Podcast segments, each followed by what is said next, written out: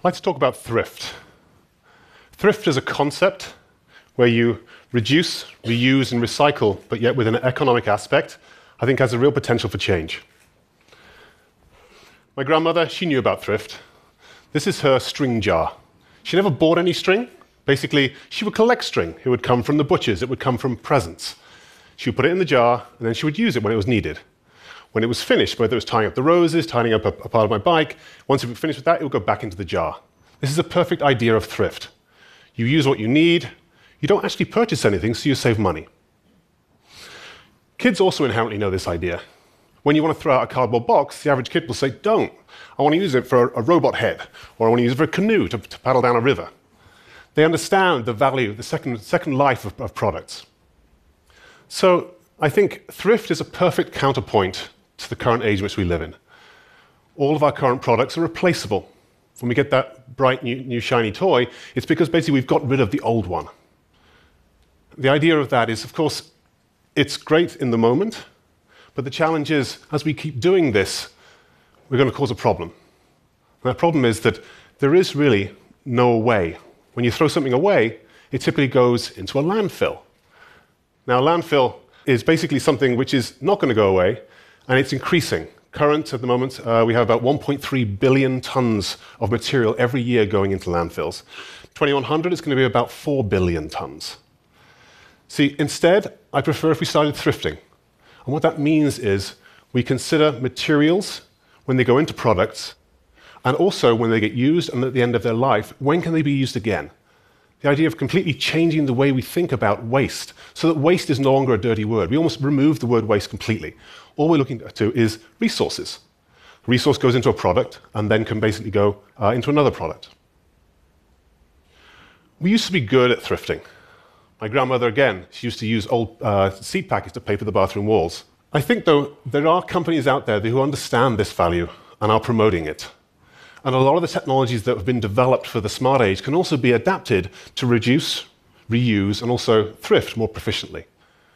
And as a material scientist, what I've been tracking over the last couple of decades is how companies are getting smart at thrifting, how they're able to understand this concept and profit from it. I'm going to give you two examples the first one, a good one, the second one, not so good. The first is the automotive industry. Okay, not always known as the most innovative or creative of industries, but it turns out they're really, really good at recycling their products. 95% of every single car that goes on the road gets recycled again.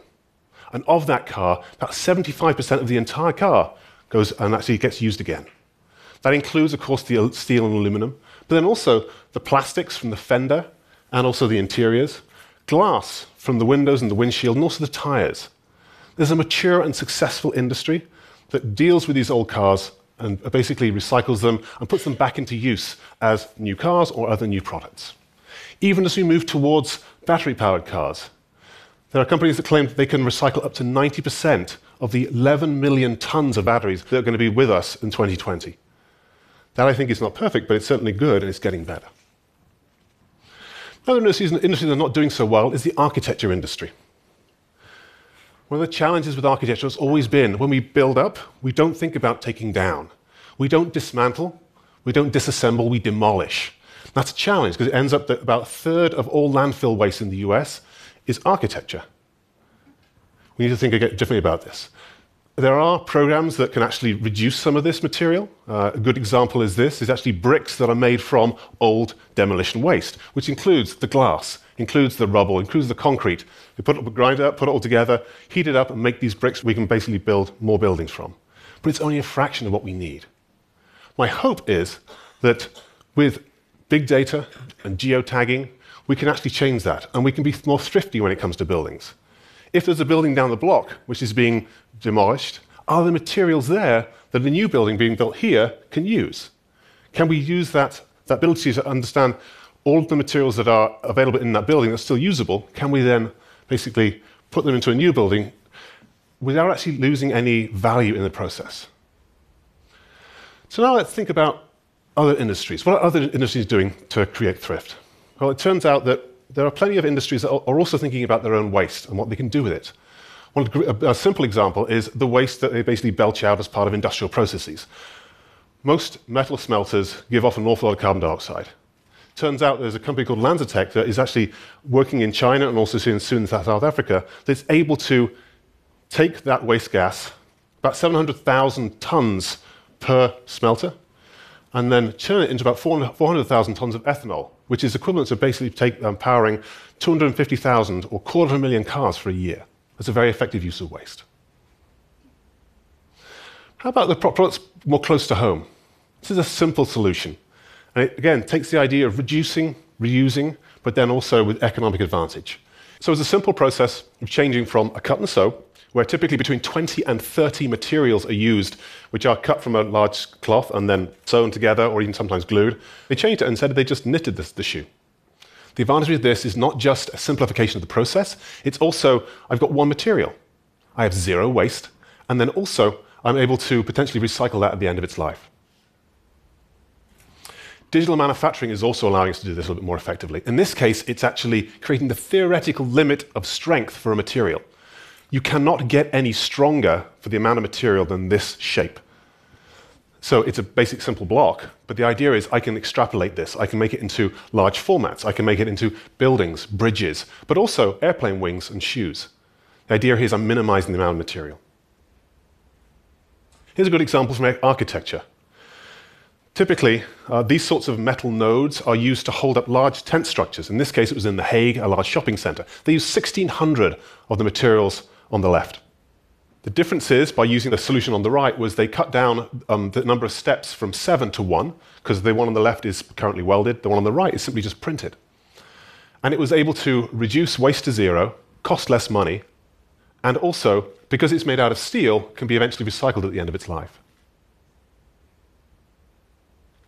Nature also is very effective at thrift. Think about it nature has zero waste. Everything is useful for another process. So, in this case, nanocellulose, which is basically one of the very fine building blocks of cellulose, which is one of the material that basically makes one of the things that makes uh, trees strong, you can isolate it, and it works very much like carbon fiber. So, take that from a tree, form it into fibers, and then those fibers can strengthen things such as um, airplanes, buildings, cars. The advantage of this, though, is it's not just that it's bioderived, comes from a renewable resource, but also that it, um, it's transparent, so it can be used in consumer electronics as well as food packaging. Not bad for something that basically comes from the backyard. Another one from the biosource is synthetic spider silk. Now, it's very hard to actually create spider silk naturally. You can basically get it from spiders, but in large numbers they tend to kill each other, uh, tend to eat each other. So basically, you've got a problem with creating it in the same way you do regular silk. So what you can do is you can then take the DNA from the spider and put it into various different things. You can put it into bacteria, you can put it into yeast, you can put it into milk.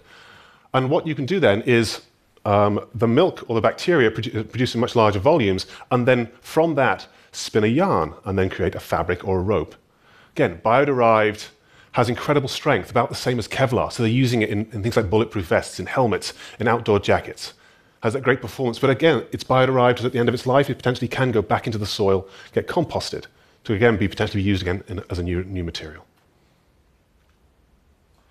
I'd like to leave you with one last one, which is bio-based, but this I think is like the ultimate thrift. If you think about the poster child for conspicuous consumption, it's the, it's the water bottle. We have too many of them. They're uh, basically going everywhere. They're, they're a problem in the ocean. What do we do with them? This process is able not just to recycle them, but to recycle them infinitely. And why is that interesting? Because when we think about reusing and recycling, metals, glass, um, things like that can be recycled as many times as you like. There's metal that's basically in your car that may well have come from a 1950s Oldsmobile, because you can recycle it infinitely without no loss of performance. Plastics, after about once or twice of recycling, whether it's a bottle, whether it's a chair, whatever it is, if it's a carpet, after two times of recycling, whether it goes back into another chair, etc., it tends to lose strength. It's no longer any use. This, though, just using a few enzymes is able to recycle it infinitely. So I take a bottle or a chair or some other plastic product, I basically put it in with a few enzymes, they break it apart, they basically put it back into its original molecules, and then from those molecules, you can basically build another chair or carpet or bottle. So the cycle is infinite. The advantage with that, of course, is that you have potentially zero loss of material resources. Again, the perfect idea of thrift. So, in conclusion, I just want to have you think about the way, if you make anything, if you're any part of a design firm, if you basically are refurbishing your house, any aspect in which you, where you make something, think about how that product could potentially be used as a second life or third life or fourth life. Design in the ability for it to be taken apart, that to me is the ultimate thrift, and I think that's basically what my grandmother would love.